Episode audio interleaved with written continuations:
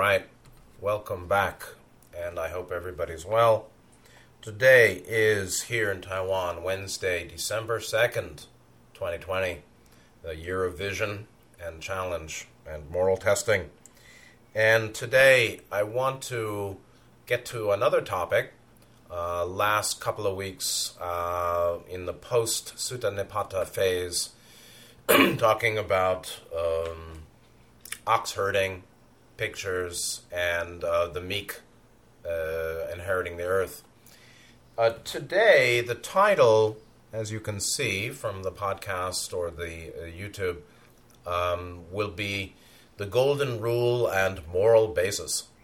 Uh, a deep, deeper plunge into the bases of morality, the nature of morality, the Golden Rule as a statement of morality, uh, reciprocity, uh, forms of the golden rule, and and the whole question of why why should I be moral with this you know acting a certain way we call moral why should I be that way and where um, these moral injunctions are based the basis of moral injunction or ethical teaching like the golden rule.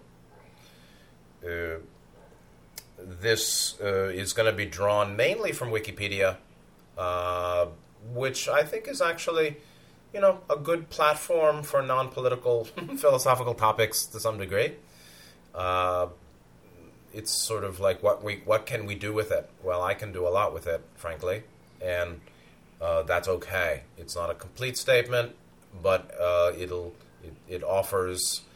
Um, a, a compendium of multiple perspectives on various topics, on each topic, on this page, Wikipedia Golden Rule, it's a long page. And uh, basically, it draws, there, there's, there's material drawn from uh, traditions of ancient Egypt, uh, India, Greece, Persia, Rome, the Abrahamic religions, the Indian religions, the Chinese religions, the Iranian and new religious movements, uh, even traditional African and uh, Scientology has a statement, but I don't think I need to read it. So from the top, uh, they're, right up saying the golden rule is the principle of treating others as you want to be treated. It's a maxim, so we'll call this a maxim, uh, found in most religions and cultures, can be considered an ethic of reciprocity in some religions, although different religions treat it differently. Uh, the maxim may appear as a positive or negative injunction, meaning command or uh, demand or request, governing conduct. So there are three ways it can be, you know, there are many ways, but there are three main ways it's been understood to be stated. One is positive or directive, two is negative or prohibitive, three is empathetic or responsive. And that all of those come from a book by a man named Anthony Flew, F L E W, called Golden Rule.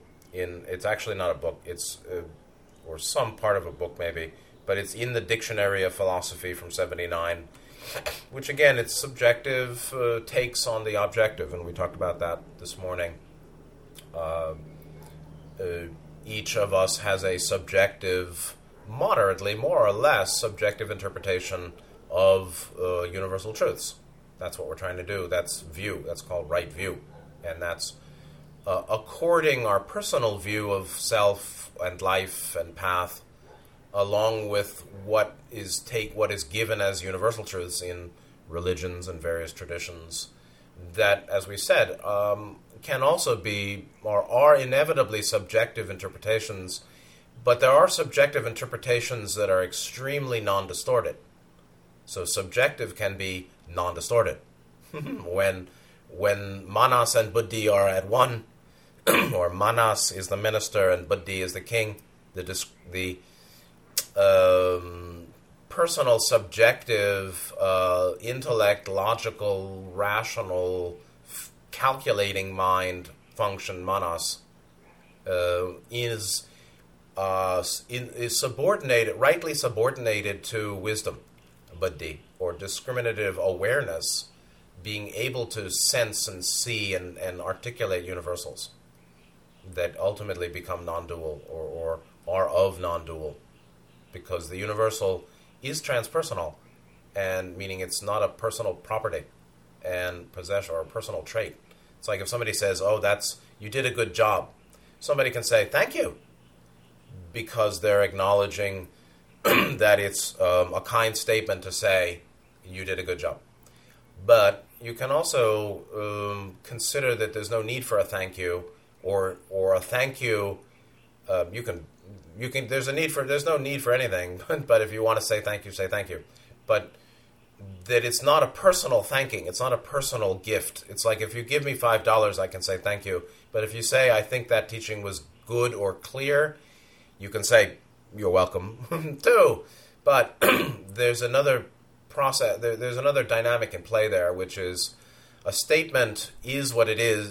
A statement is um, distorted, non-distorted, personally true, universally true um, as it is, um, whether you like it or not, whether it's thanked or not, and it's not even a personal thanking to say you spoke clearly, because that would be some statement of presumably a universal that yes, the statement was true and and clear, and therefore it's not even a personal thanking.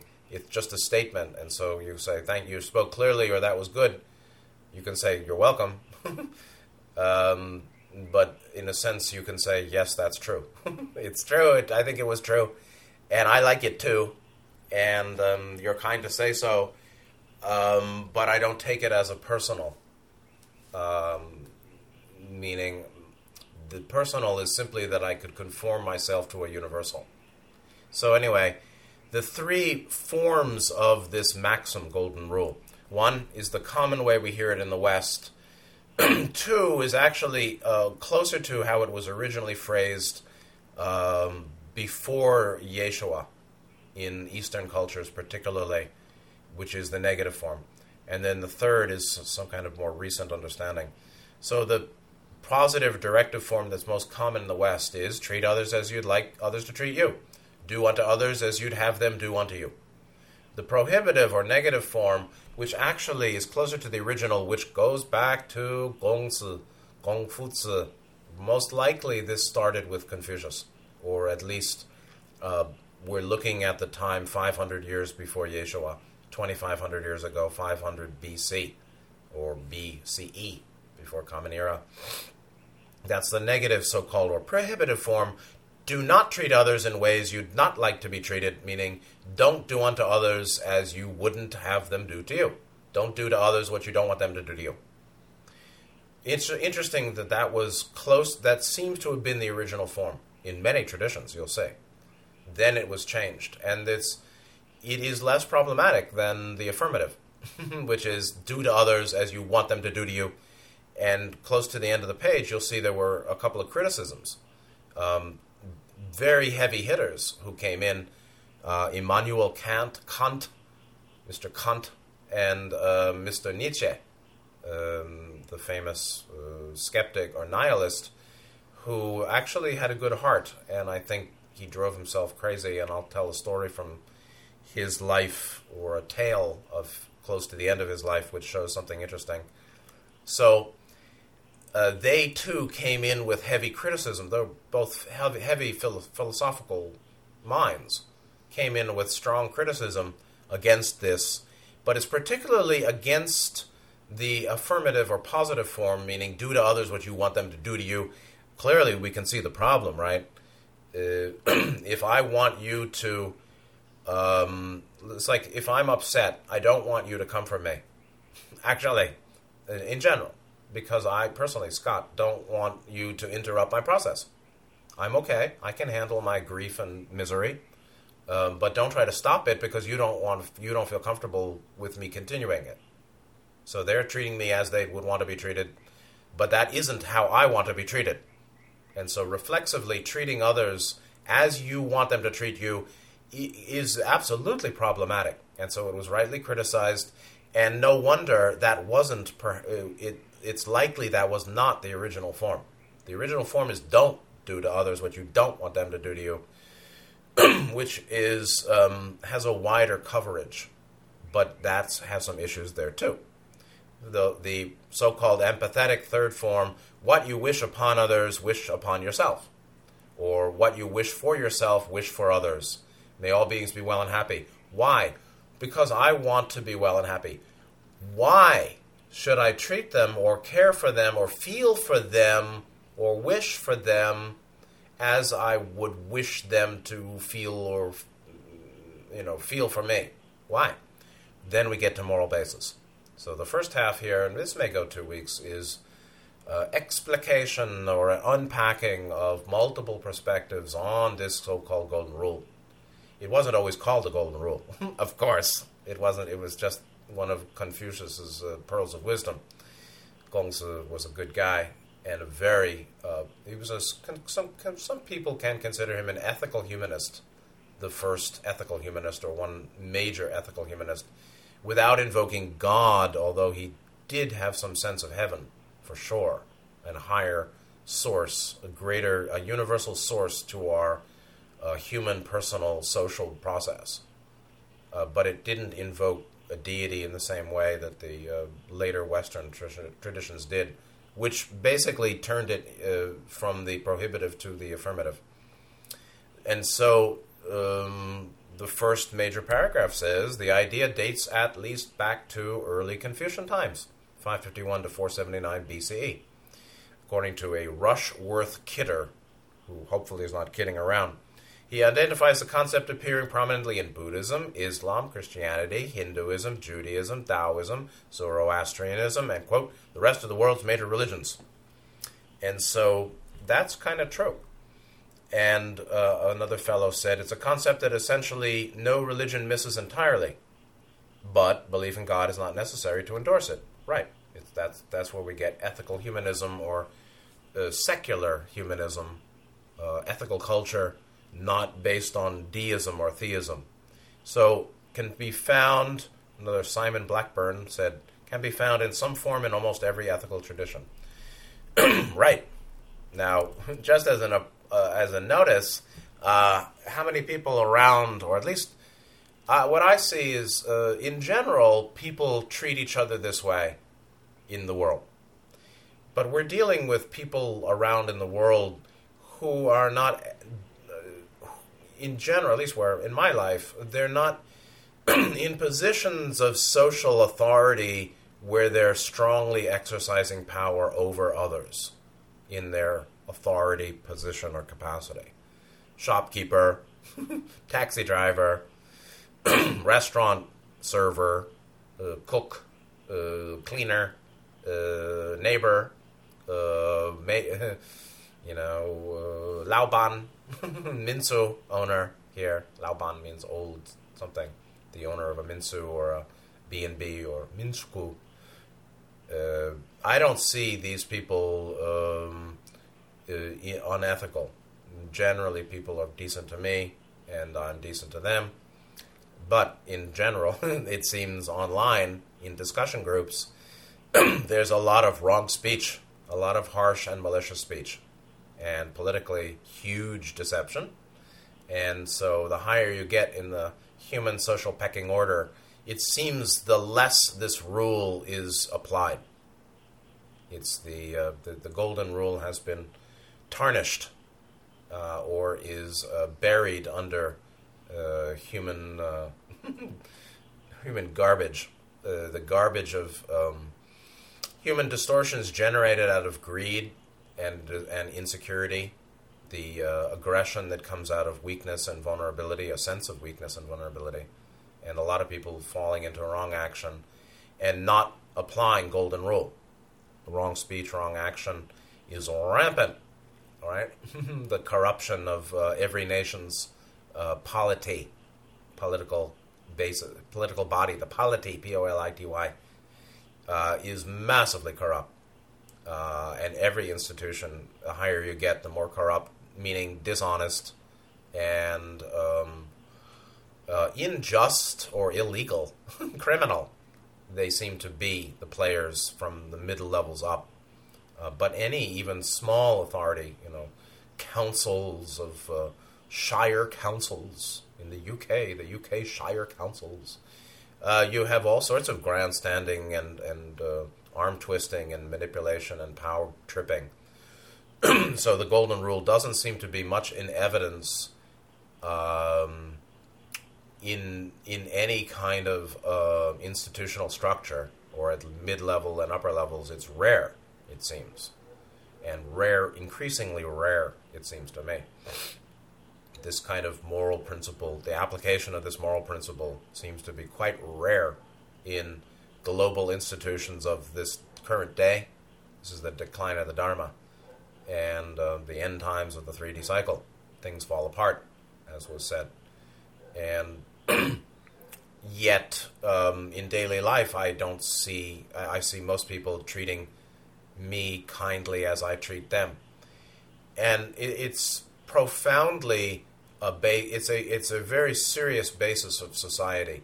Just you know, I'm standing in the in the supermarket or I'm standing in the post office, uh, and there's somebody in front of me well, they don't knock me to the ground. I don't uh, go there and rob the, the cash register.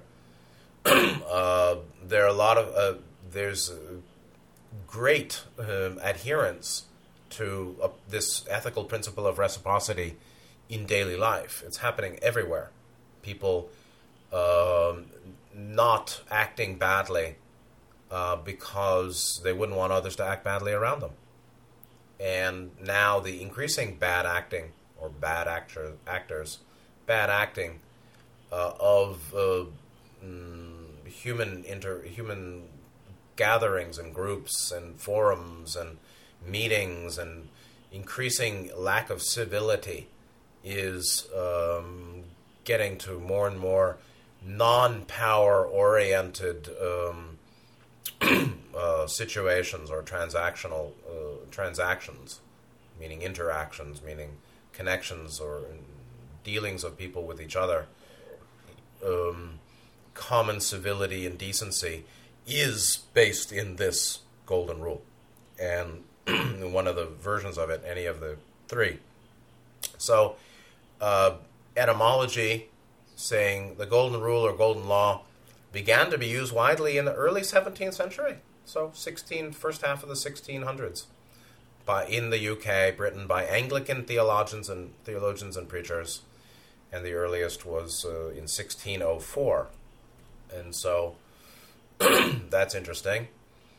Now we get to uh, multiple sources now. Uh, ancient Egypt. It starts with the ancient world. Ancient Egypt, India, Greece, Persia, Rome. And I'll just touch on these and keep moving.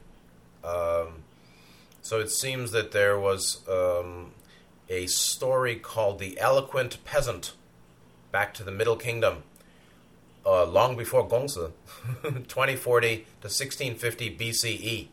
Uh, those were the days. So 3,500 years ago plus, 35 to 4,000 years ago.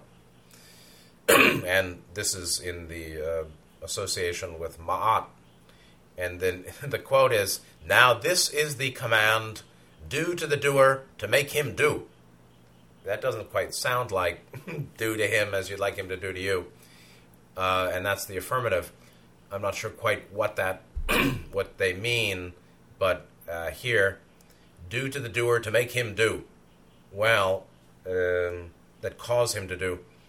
Uh, it certainly has some uh, it, it acknowledges the, the the essential reciprocity involved in all relationship.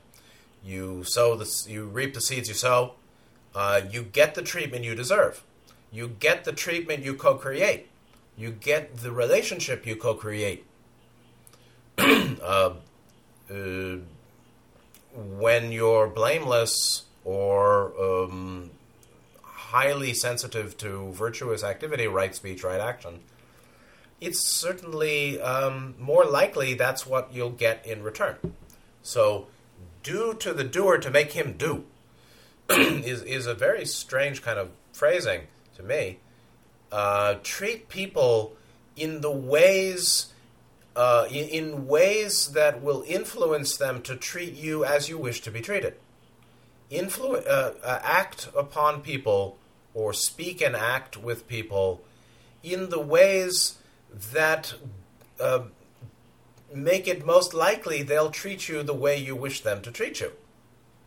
Now, negatives do that too. So if you treat humanity like slave animals, stupid fools, slave morons, um, many of them will com- will, will will comply.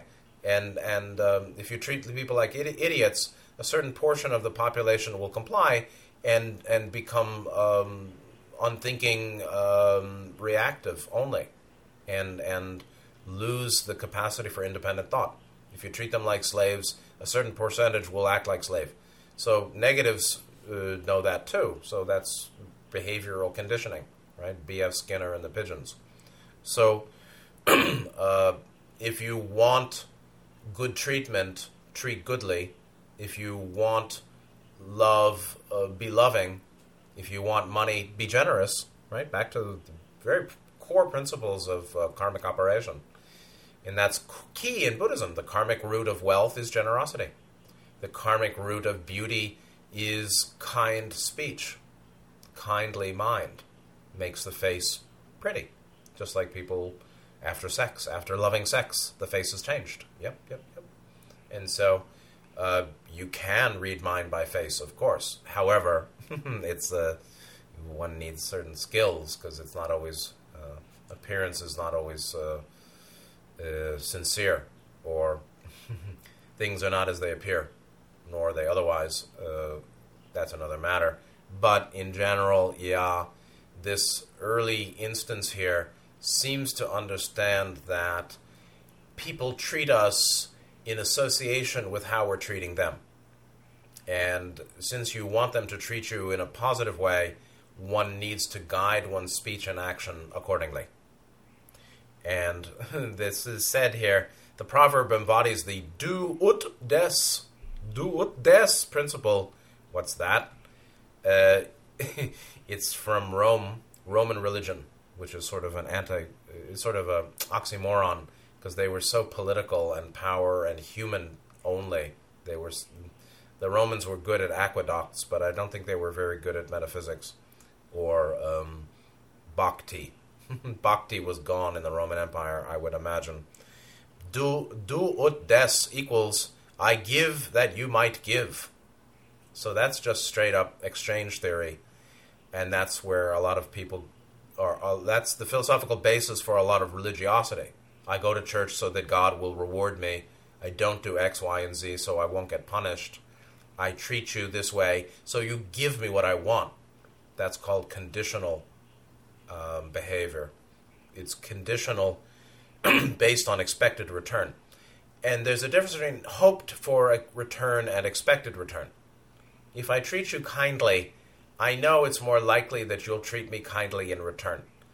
I don't, uh, I, I hope for it based on my analysis of you and your character and our dynamics here. I have somewhat of a reasonable expectation that it's probable that you'll treat me kindly when I treat you kindly. I don't demand it, though. And I'm not treating you kindly based only on my hope or, or somewhat sensed expectation that you'll likely treat me be- well too. But I want to treat beings like uh, uh, well, and um, that's another basis. And so when we get to the longer disc, this will definitely go two weeks. When we get to the issue of moral basis, moral basis is a big deal uh, because uh, commonly moral basis is weak, weaker than people realize, and that's why moral behavior suffers or immoral behavior proliferates. Immorality proliferates when there's weak moral basis. Moral bankruptcy is because one hasn't really clarified um, uh, values, ethical values, meaning it's not clear to people what they value. And lots of people are unclear about themselves. and one of the deeper uh, zones of uh, murky, unclear uh, confusion is my moral uh, scale of values. And when you watch certain kind of uh, TV series like the Great Triad of uh, Colony, uh, Revo- uh, Jericho, Revolution, and Colony. The Triad of Jericho, Revolution, and Colony. Not the Colony, but Colony, which I recommend to everybody. Uh, you can see endless moral challenges, one after another, after another, after another, after another. You have to lie to protect somebody. You have to do something harmful to someone who doesn't deserve it to bring some benefit or pre- prevent harm to someone who also doesn't deserve harm. So you have to hurt somebody innocent to protect somebody who's also innocent that you love more than the one you're going to be hurting. Uh, all sorts of crazy, very challenging moral testing. And honestly, it's very possible, as an addendum, that indeed we will be facing many of these moral test challenges, moral testing opportunities, or points of moral uh, testing uh, where there's an ethical challenge. What's right here? What's the right way forward? What's the right, you know, I want to do the right thing, but I can't quite see because both seem wrong. Leaving a beloved to be harmed or harming an innocent. That's my choice. How terrible. I have to harm an innocent to protect a beloved. Wow, how terrible. Or I don't harm, so then people would choose to protect the beloved and harm the innocent. Or something like that. That's pretty bitter, and I'm not saying one should do it. I'm not saying at all what you should, should, should, should, or shouldn't do. Figure it out yourself. But um, those three TV series show endless moral challenge at social uh, collapse during the time of a social collapse. Uh, we ourselves may have many of these upcoming in the next few years. So, this Roman spirituality of I give you that you might give um, is certainly um, reciprocity. It can be uh, as common as bargaining or deal making, which is not morality, it's just deal making. Um, but there is that aspect to human interaction, which is how I treat you influences how you'll treat me.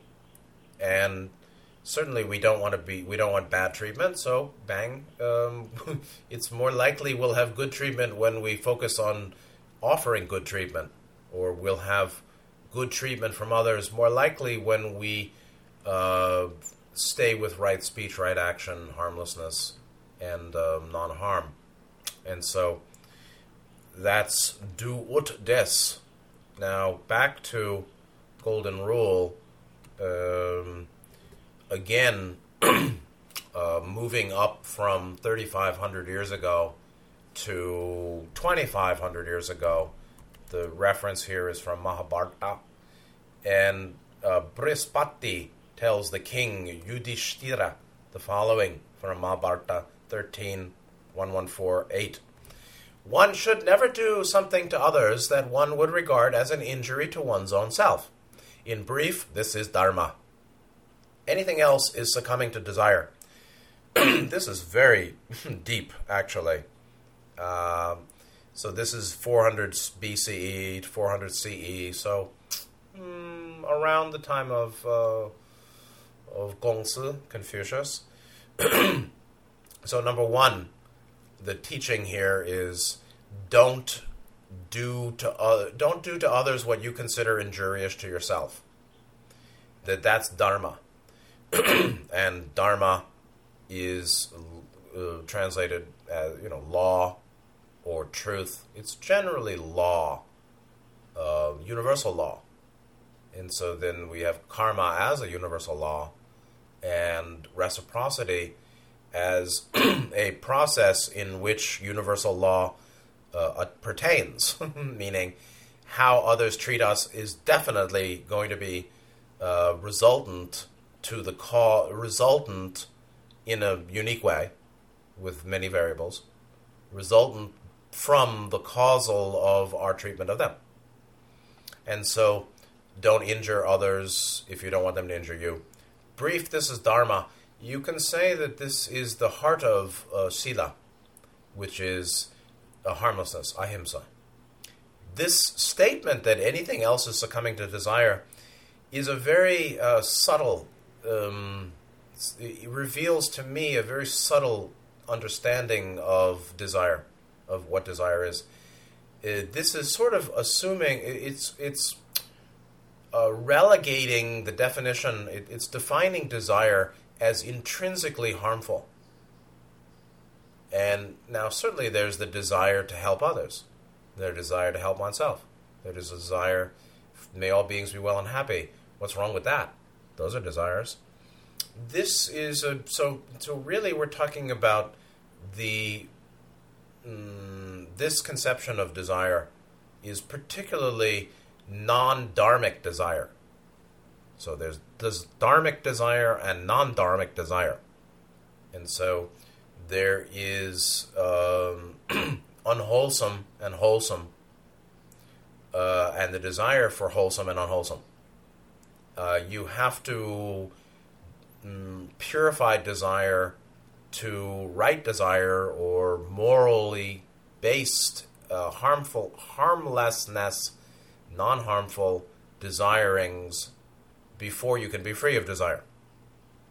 Desire is commonly, you see, so where Vedanta may root um, transmigration, samsara, and suffering that needs a moksha, mukti, liberation.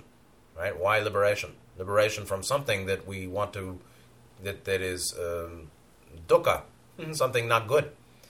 They trace it commonly back to desire, while Gautama also traces it back to desire in the way of uh, tanha, uh, craving, tanha, leading to clinging, upadana, um, very much associated with the very the very ontological reality of the five skandhas as composite factors leading to eighth fetter conceit manas or tanha manas meaning the craved uh, the craved the craving basis subjectivity or sense of self that's full of desires and goes on and on with more desires. And so, okay, desire itself is not really harmful when it's dharmic, in line with uh, universal law. Now, there's the universal law of causality, and then there's the universal. There are universal laws of achieving uh, liberation or greater consciousness and greater freedom from pain. You got to want to be free from pain or dukkha or stress, one would have to right one's desires, make your desires right. And that's according, uh, this is a, an aspect of according your life with your fate. And this is a statement, I think, in I Ching, uh, to accord one's life with one's fate. Very Confucius, Confucian. And um, according one's uh, speech, you know, thought, word, and deed, thinking, speaking, doing, with um, not only the plan for this incarnation, which is critical, but the plan or the purpose for incarnation in general. Ra said the purpose of incarnation is evolution of mind, body, spirit. Ba boom. And the purpose of third density is to learn the ways of love. So here, the critical, the first pass lesson always is green ray. Every single challenging catalyst. Oh, oh, Blackie, the furry psychopath, has returned. We call her Betsy, but she's definitely a furry mind, furry small mind. Uh oh, too much emptiness. So, uh, let me see if I can remember where I was. Mm, I can't. too much, too much emptiness today. We ha- in the class we just had, we were all forgetting where we what we were just thinking. we were thinking something, and then we got off to something, and then we thought, where was I? What was I wanting to say? Uh, okay, that's my punishment. Uh, certainly, uh, just I'll have to reverse then. Um, while there is, while while um, Gautama talked about the First Noble Truth as dukkha, which could be called pain, stress, and dissatisfactoriness. which is the basis of why there's a need for liberation or mukti, moksha, um, it, it, that is traced back to desire, craving, and clinging. And the first clinging, or the first upadana, is ultimately the eighth fetter. If we're coming down from 10, avidya, ignorance, 9, restlessness, 8, uh, tanamanas, or craving, uh, conceit, I say it's basically the presumption of a separative self or dual, the, the basis of dualistic perception.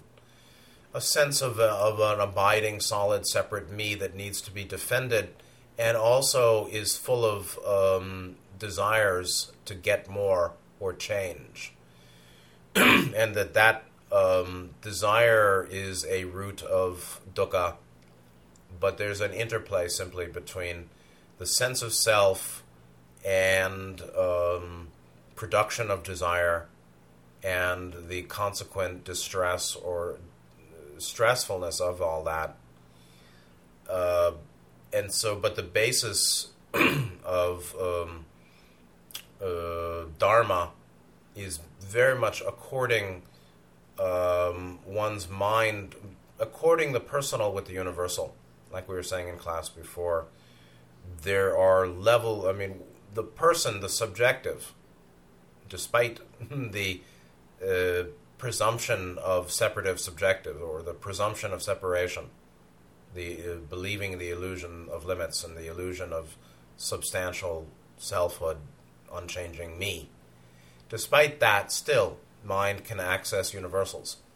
And um, the critical universals are, are really associated with self and path and goal.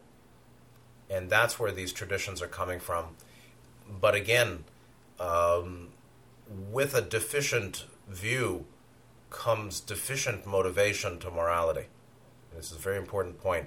When view is confused, so too shall be morality or behavior, and more likely to be self harming, whether the person knows it or not.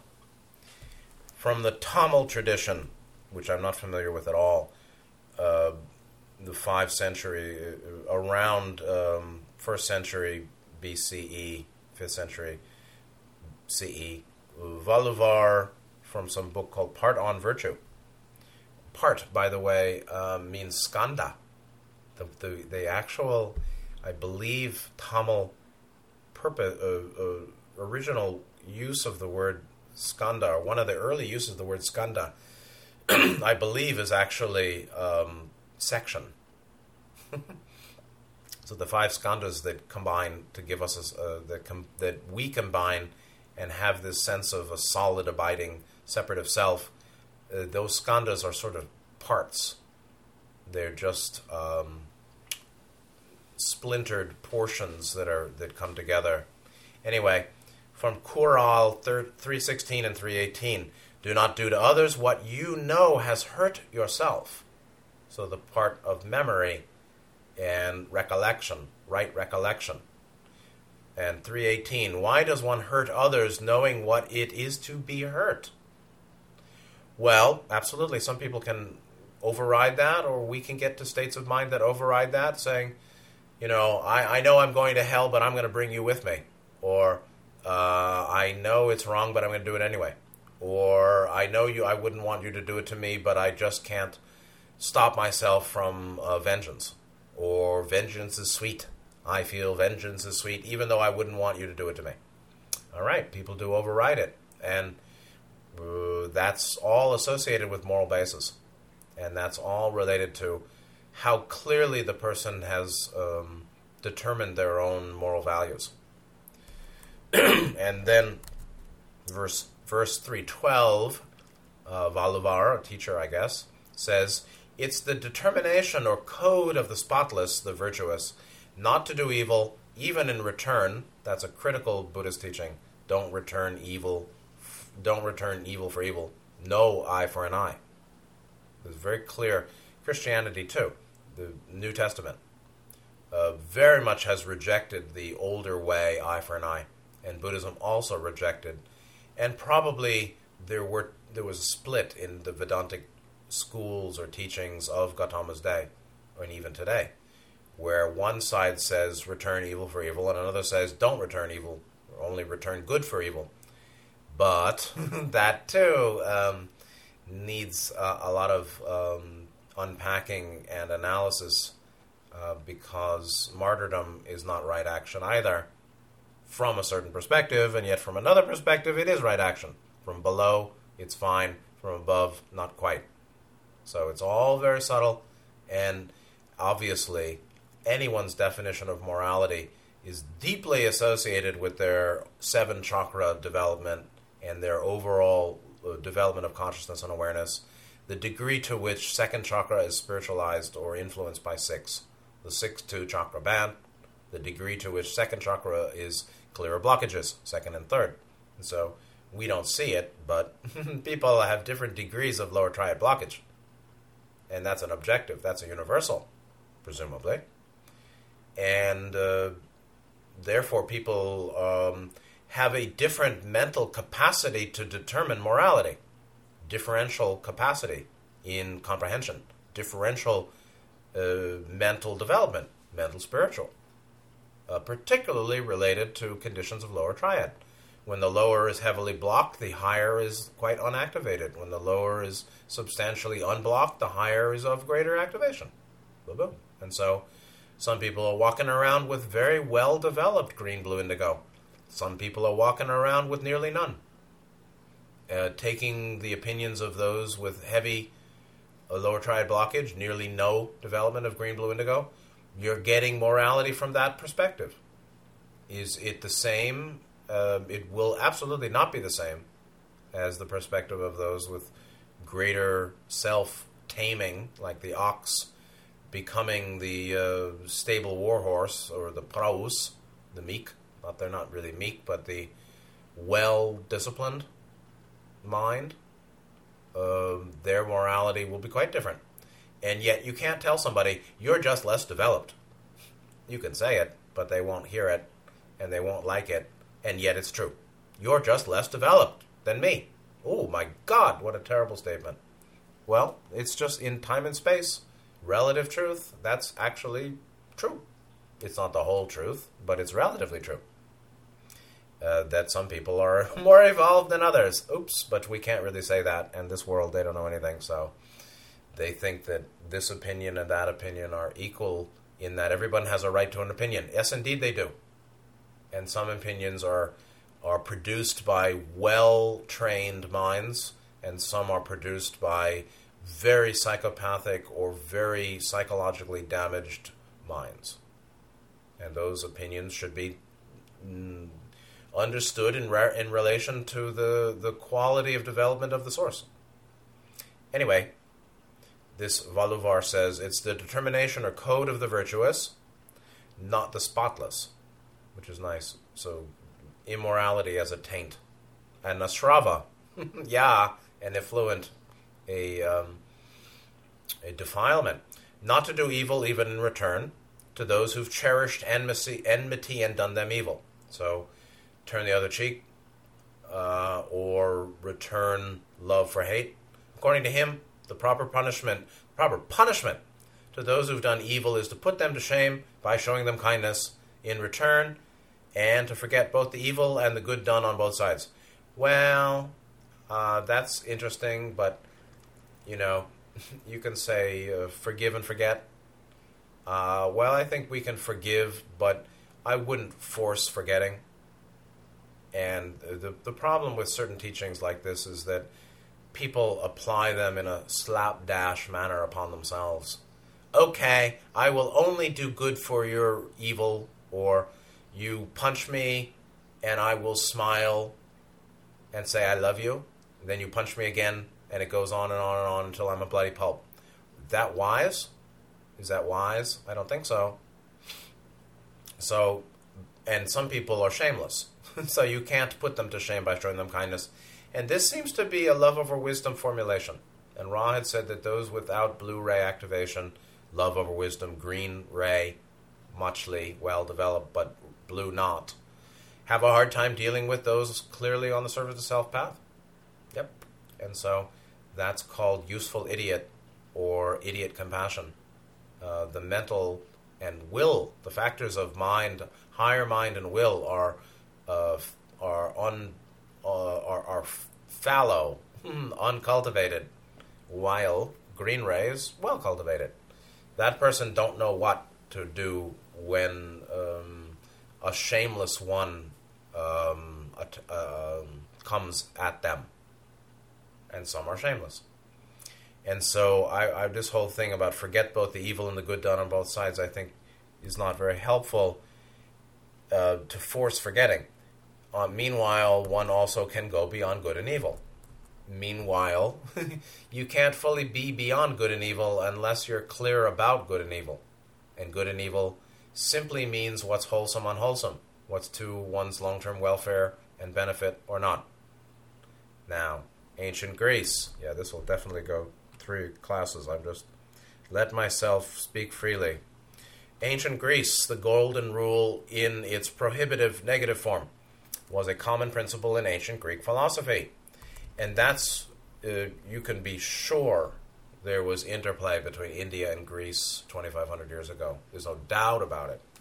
And um, more than a few sage or philosophers in the uh, Greek world of the 500 years before Yeshua, more than a few had direct interaction with Brahmins and Buddhists. So, and that's where we get this point is that Confucian, Confucius, Kongzi in China, and Heraclitus and some others in Greece, and Gautama and Mahavira in India, 2,500 years ago, were all contemporaries. Uh, Gautama Mahavira in India, uh, Heraclitus and some others in Greece, uh, Kongzi and probably Lao Tzu in China. How, how, how important. So 2,500 years ago was a watershed time for uh, moral philosophy and, and uh, spiritual philosophy in general. So, okay, another fellow, I think Rock noted as a wanderer, Thales, Tales, avoid doing what you would blame others for doing. Now, the shameless um, feel themselves blameless and can only blame one way. uh, they can, they, th- this is a very deep statement. If you blame others for certain things, you shouldn't be doing them. Now, that's actually very deep. that cuts very nicely. That's a very uh, Butcher Ting would approve of this muchly. Butcher Ting, the Taoist butcher, who only puts his knife edge, which has um, mass, into the hollows between joint and bone and cartilage, which are empty. He would approve of this. Avoid doing don't do what you blame others for doing. So i don't like this that and the other thing from you or others.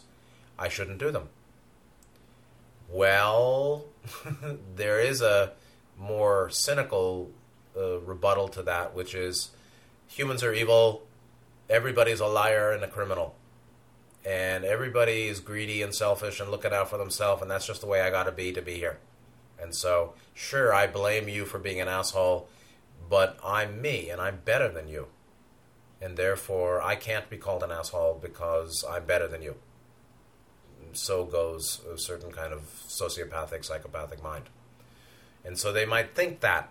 Then they would continue doing what they simultaneously would be blaming others for doing. They're just blaming others universally and um, conceitedly uh, elevating their little self, becoming littler and littler. Uh, so, but for anybody on the positive path, this is a very, very deep formulation. I think it's a very fine formulation. Thales was one of special fellow. Uh, don't do what you blame others for doing. Again, it's the negative form. Different than um, don't do what you don't want them to do to you, but it's more in the in the um, wisdom level. It's not some it, it action. The the reason you wouldn't do what you don't want them to do to you is ultimately that you're blaming them for what they're doing to you and you're doing the same. So you're going to be blaming yourself. And Gautama said the, the mm, basic, it seemed to me, my read, the fundamental purpose of morality is to prevent blame, prevent regret, actually, self blame and regret. So the, the basis of Shila, why be of Shila? Because it prevents regret and remorse. Why? Because regret and remorse goes multi incarnational. There is absolutely karmic guilt. Lots and lots and lots of humans I see have karmic guilt karmic carryover of regret and remorse from past lives where they hurt others, hurt self, missed opportunities, wasted their incarnation, and lots of souls are wasting the incarnate the current incarnation. If you want to smash someone, you just tell them when they do wrong to you, are you wasting another incarnation? You're going to waste another lifetime? Haven't you learned? probably they won't reply cleverly. Uh, it might fritz their circuits. Uh, just a just a suggestion, but it's also true. And without will and wisdom, six and five, sixth fifth ray action, one couldn't know that and speak it well, and that's speaking truth to distortion. And it's commonly true. The people who are doing harm now have done harm in past lives. The people who can't stop themselves and also justify it have some kind of contorted uh, justification for their harmful action that they blame others for doing too, that they continue doing. Um, have this carryover of karmic guilt, regret, remorse from persistence in akusala dhamma, Persistence in akusala dhamma means persistence in akusala, not wholesome uh, activity, dhamma or dharma as also ways of living and way of being. That's a big problem. Sextus the Pythagorean, another good guy. What you would not want to happen to you, what you do not want to happen to you, do not do it yourself either. Okay, that's the Orman. What you don't want, don't do. Don't do what you don't do to others what you don't want uh, them to do to you. what you don't want to happen to you, what you don't want to experience, don't create. And then finally, Isocrates, not I, Socrates, but Isocrates, like a um, some kind of isomer. Do not do to others that which angers you when they do it to you. So whatever pisses you off in their action or speech, because we're talking about right thought, word, and deed, is view, speech, and behavior, physical behavior. So when talking about what we might blame others for doing, we're talking about speech and action. When we're talking about anger me when I see it, we're seeing we're angry by seeing their speech and action. Don't do the speech and action that you blame others for for doing don't do the speech and action that you feel angry when you see them doing. okay, that's cool. But there's absolutely, you know, service of self um, mentality overriding of all those teachings possible. So, anyway, this uh, I, I, like Thales' uh, statement of um, don't do the blame the blame the blame worthy and and one of the highest statements uh, of someone's morality is to say they are blameless. One cannot blame them. There's no basis for it. Now, some people will always have some basis. You know, nice guys finish last. You're a you're a sucker for being friendly and nice and kindly and generous.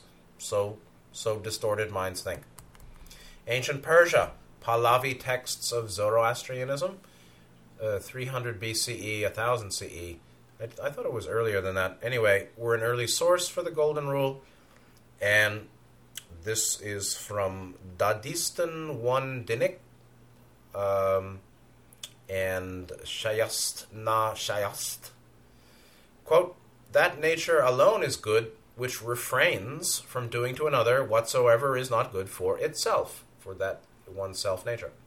So again, in the negative form, So before the time of Yeshua, it seems most everyone was saying this in its prohibitive form, which is really um, critical.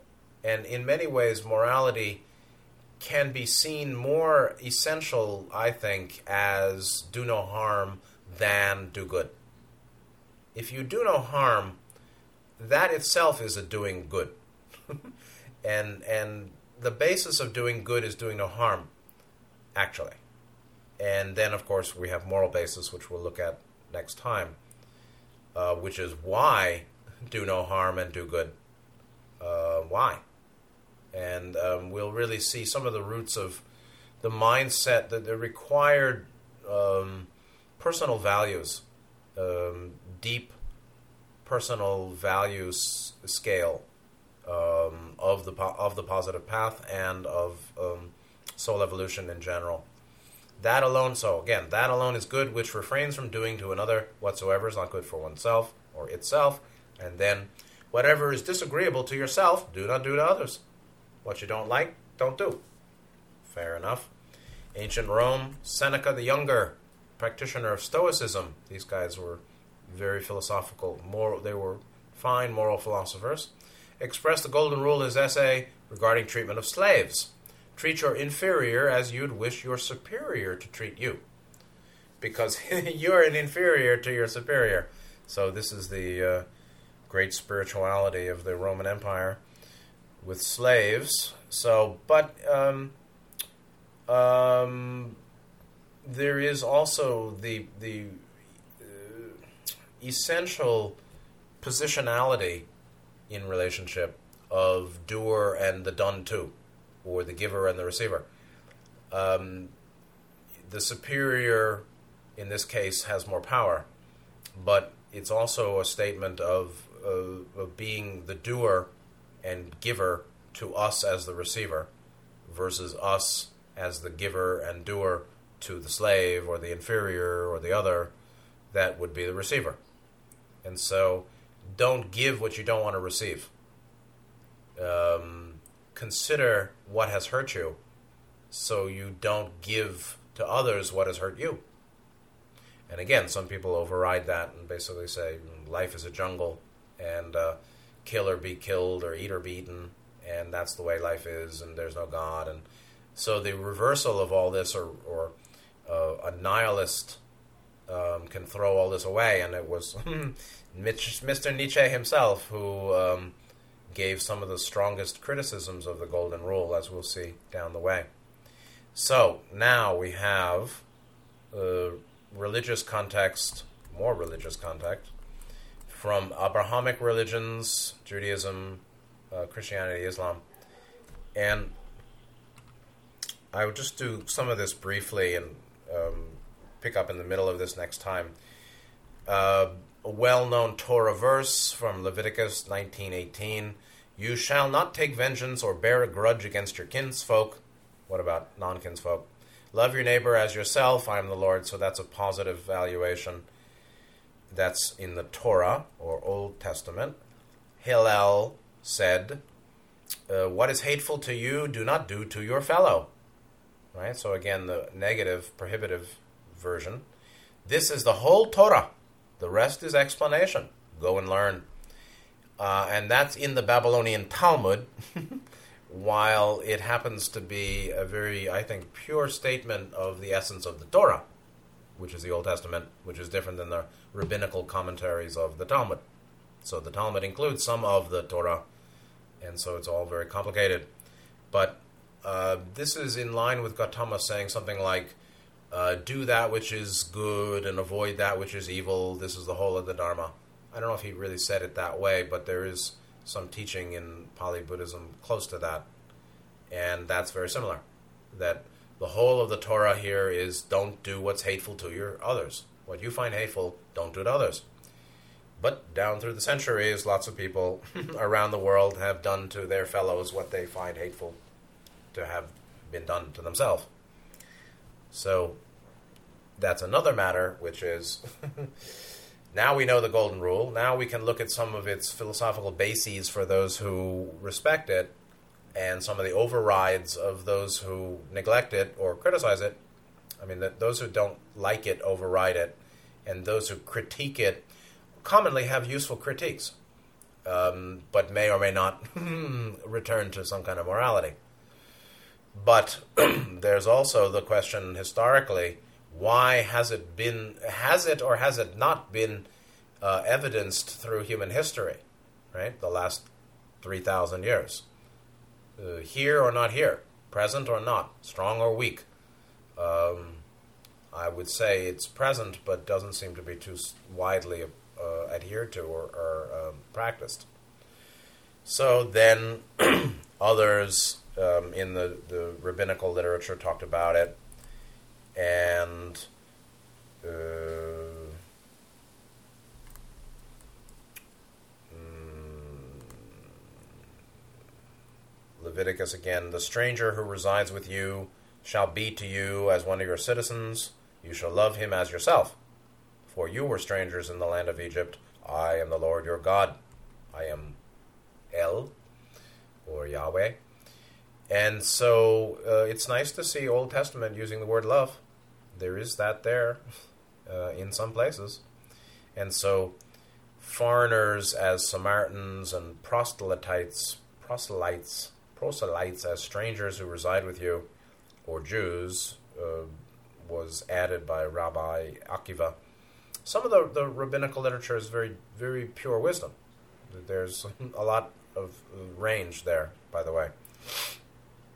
And so, um, Rabbi, Akiva, Rabbi Akiva saying, Love your fellow as yourself. This is the great principle of the Torah, right? So, um, that sounds very New Testament to me. Uh, love your fellow as yourself. Wow, that was before Ye- Yeshua, I think. I think, I don't know. Anyway, Christianity, of course, uh, we we have this Leviticus statements from Leviticus quoted by Jesus, Yeshua, described by him as the second great commandment. And this is a, there. There's another religion somewhere that considered um, this principle as number two, and there's some correspondence perhaps with Ra's three laws: law of free will, law of love, law of light. This could be called the law. It's akin to the law of love. It's therefore akin to a second uh, essential cosmological uh, foundation, like the three laws are the foundation of creation, manifestation of light and form and differentiation, 10,000 things. Likewise, morally or in terms of um, guidance on path, probably love God or be honest is number one.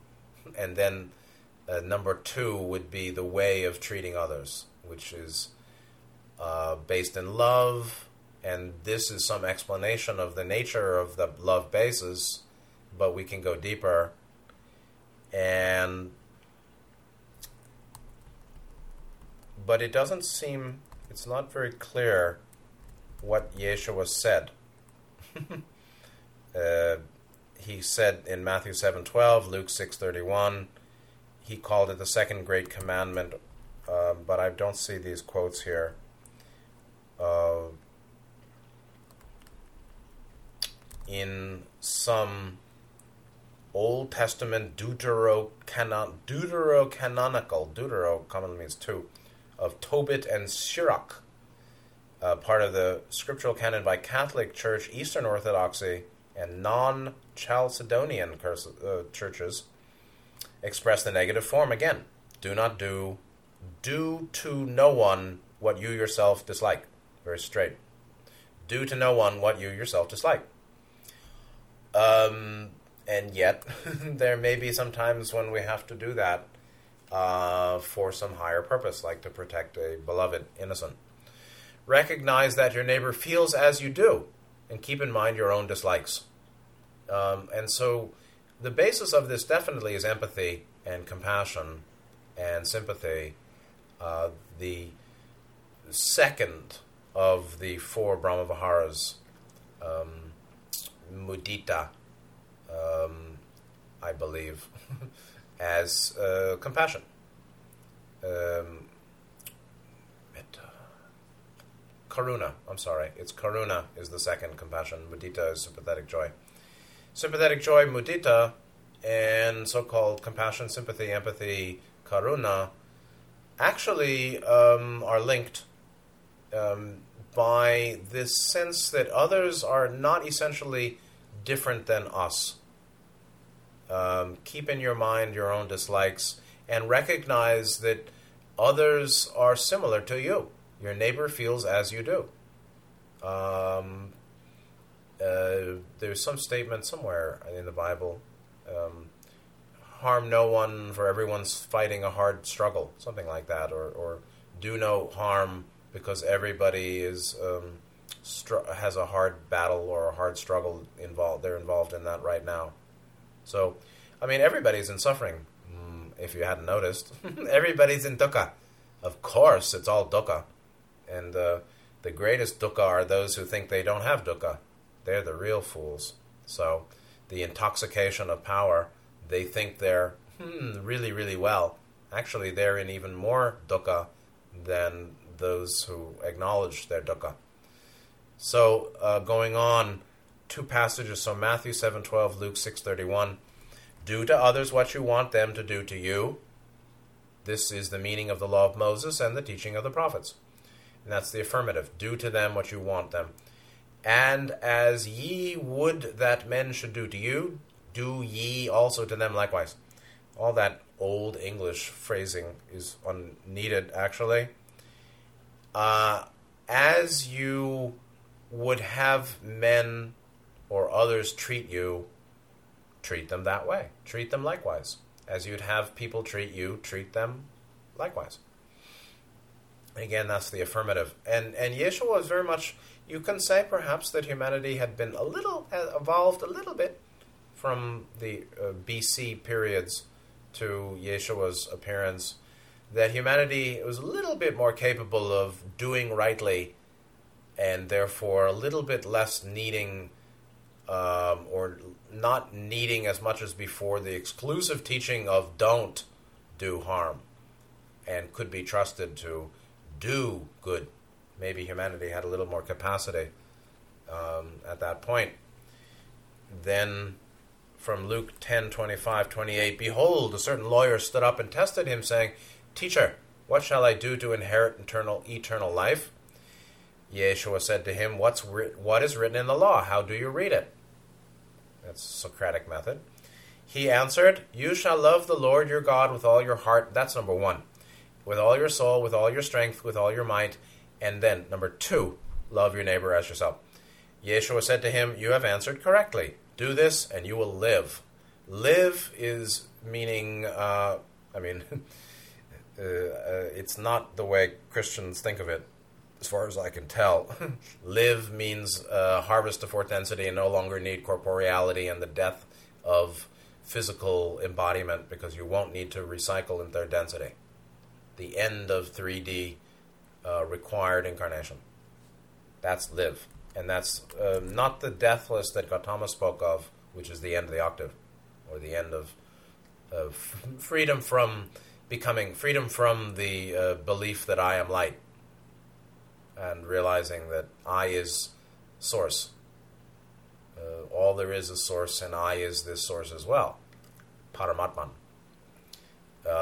Rather than that, this live means uh, no longer have to experience corporeal death, seems to me.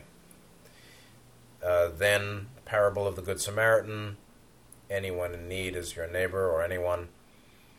Uh, Paul, who didn't have the same potency as Yeshua, said, For all the laws fulfilled in one word, even in this, thou shalt love thy neighbor as thyself it's not all the law, it's actually the second law. And then uh, love your neighbor as yourself. Uh, but people don't really know what love is. so it's a little uh, mm, uh, unpacked or a little um, unrefined, that teaching. Uh, I think we're going to have to end here at the unrefined. Um, but love is key. However, love is not exactly how most people think of it. Love equals green ray. So you want to know what love is. do a deep dive into the meaning of green ray, fourth chakra, anahata chakra, from various traditions. Uh, Hindu Vedanta yoga, you know, the yogic traditions, and the Ra material, and theosophy, and see what you think. A, even esoteric Buddhism has something to say about it. So, next time we'll look at the middle of the page here, starting on the Islamic perspective, uh, the, the aspect of Islamic ethics uh, that is associated with, with what's called here the Golden Rule. And then after that, we'll get into um, Baha'i and back to Hinduism and Buddhism and Jainism, Sikhism, Kongzi, Lao Tan, meaning Taoism, Mohism, I'll take a pass on. And um, that'll be it for the page. But and actually, that'll be it for the summary of approaches. But then we'll go down. I want to explain to the um, criticisms or um, science and economics or the philosophical basis, and then criticism, right? Reasonable criticisms from Kant and Nietzsche. And then we get to the question of moral basis, meaning why act this way. Um, there are uh, it, it, needs a bit of refinement to to operationalize the golden rule, and, and as well as acknowledging that there are three versions of it or three types of usage uses. One is affirmative, one is prohibitive, and one is sort of empathetic or um, heart resonant with. So I hope this was helpful. It's certainly interesting material, and um, I hope everybody is well and had a good Thanksgiving if you celebrate such, or give thanks if you can appreciate. Uh, take good care of yourselves. See you next time, and good night.